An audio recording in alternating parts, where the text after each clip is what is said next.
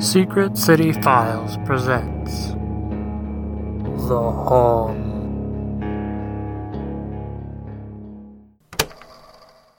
Hey there, Allison here. Sorry for leaving the last recording so open ended.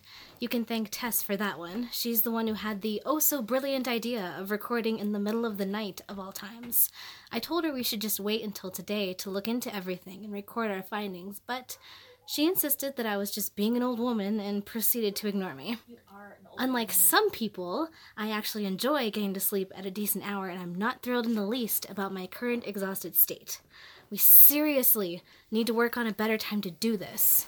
No, Tess, I really don't want to stay here until the crack of dawn.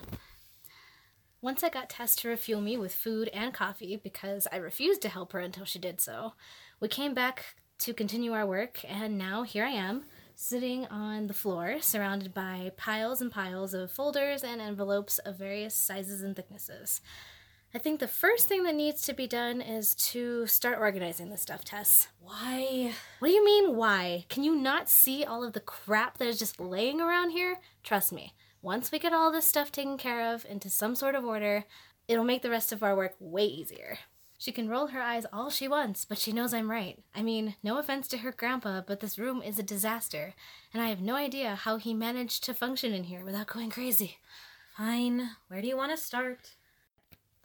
Well, let's go ahead and put what we have already looked through by the desk. That way we won't mix anything up. I think the next thing to do would be to separate everything by category boxes in one area, folders in another, envelopes in another, that kind of a thing. Yes, I know I sound crazy, but bear with me. Let's leave the boxes alone for now. We need more muscle and who knows how much junk, I'm sorry, objects, as Tess prefers that I call it, is in them. Let's see what we can do with this pile of folders over here. Huh. So, Grandpa ended up looking into this too. How interesting. What is it? Come take a look. What does it say on the front of it? Taos Hum 1980s? Interesting. I wonder why your grandpa took the time to look into this. Well, let's find out. He had to have had a pretty good reason since he made an entire folder dedicated to it. February 2nd, 1992. When I first heard of this hum, as everyone seems to be calling it, it was from one of my buddies that I worked with in the lab, who had heard of it from one of his friends, who had heard from someone else. You know how it goes.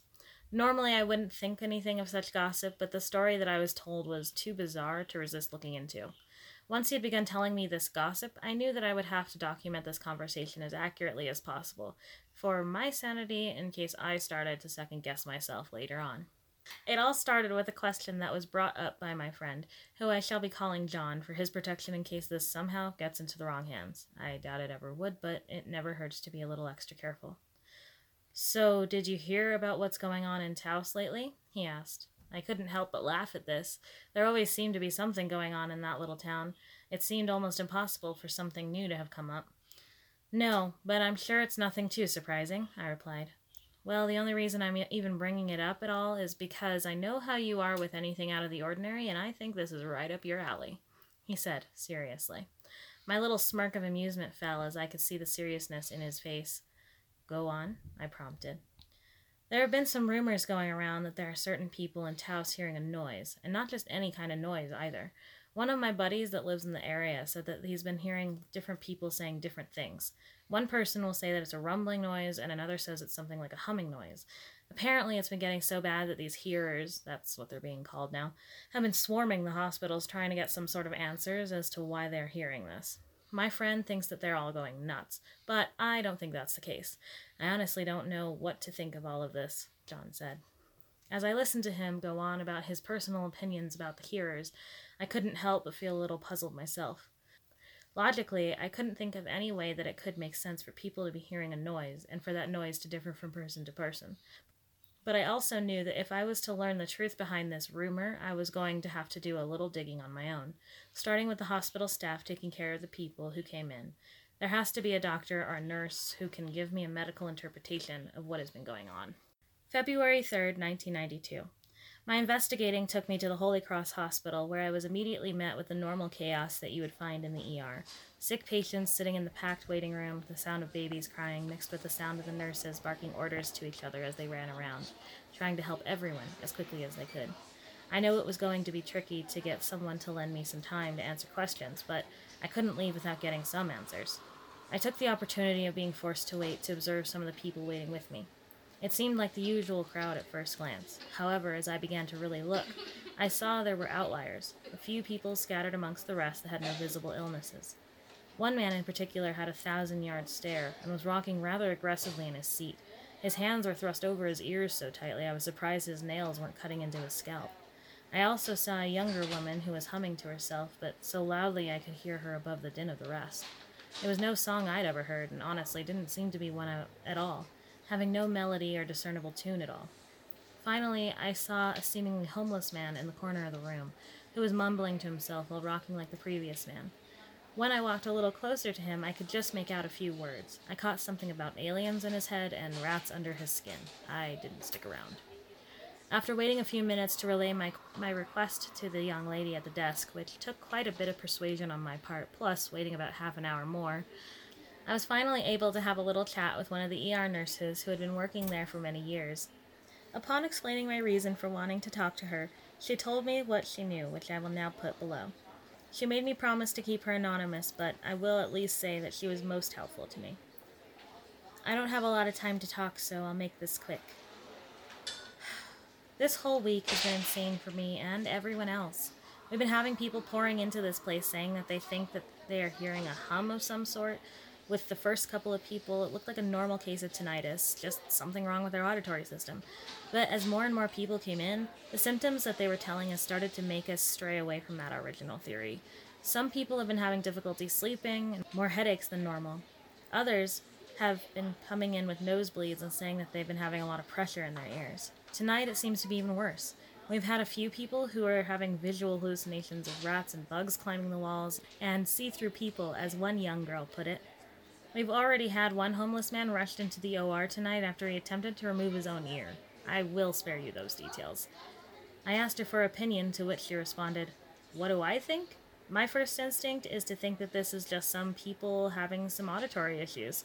I almost want to call it some sort of hallucination since it seems like each person that comes in says something different every time, but what I don't understand is why it hasn't gone away. It only seems to be getting worse, and we're running out of ideas for people.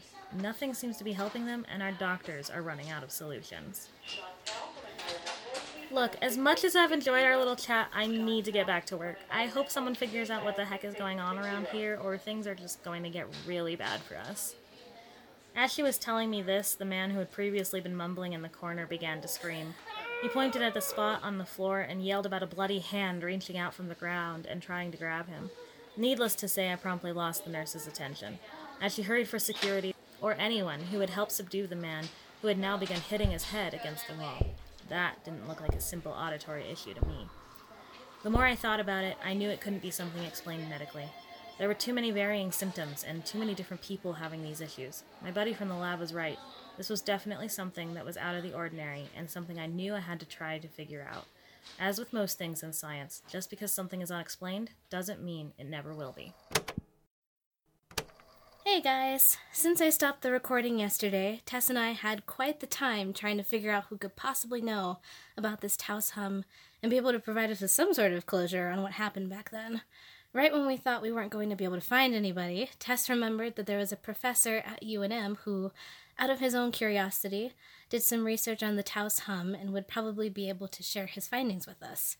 I was a little skeptical as to if he was going to be open to letting college students, of all people, have his precious research information, but Tess pulled through on her end and informed me this morning that she she and I were going to pay a little visit to the campus to have a talk with Professor Emmett Collins, who taught engineering of all things.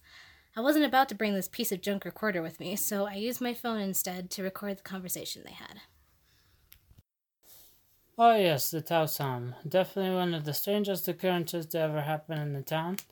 I didn't realize how much of an oddity it was until I actually did research into it. So, how did you start on such a big project? Well, when you have so many people telling you different things, the easiest way to get the answers you want is to do a survey. So that's what I did. The results were quite perplexing, honestly. How so?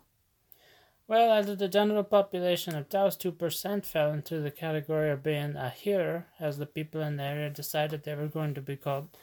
In order to figure out exactly what this 2% was hearing, I teamed up with a couple of connections I had in Congress who were also looking into this and set up sensitive equipment in their homes.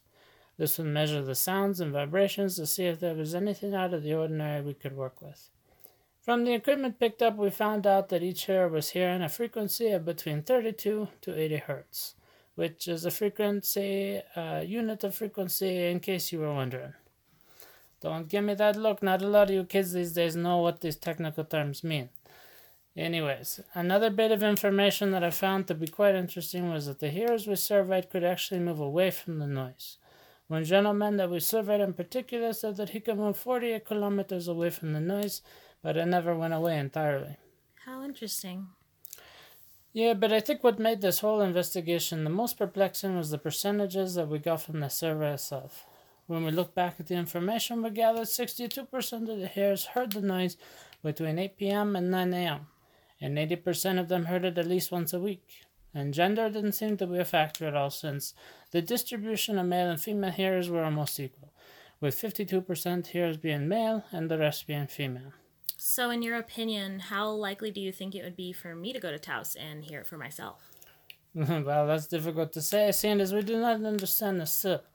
However, given your use, I would not say it is less likely for you to experience. See, the last factor we made sure to take into consideration was age. A lot of older people that we had surveyed said that they were told they simply had hearing problems, tinnitus, if you will. I couldn't help but feel the same way until I saw that about 72% of the hearers that were surveyed were between the age group of 30 and 59 years old. I don't know about the rest of the people that were helping me, but this definitely ruled out the hearing problem factor for me, as far as I'm concerned. So, have you reached a conclusion as of right now? Well, I have to admit it is still puzzled, as uh, I was when I originally started my research. There doesn't seem to be a clear answer to what this hum is or where it could be coming from. Maybe someone will find the missing pieces and figure it all out, or maybe it'll just fall into shadows and be forgotten. It's hard to say. Now, if that's all, I'd like to get back to my work, yes?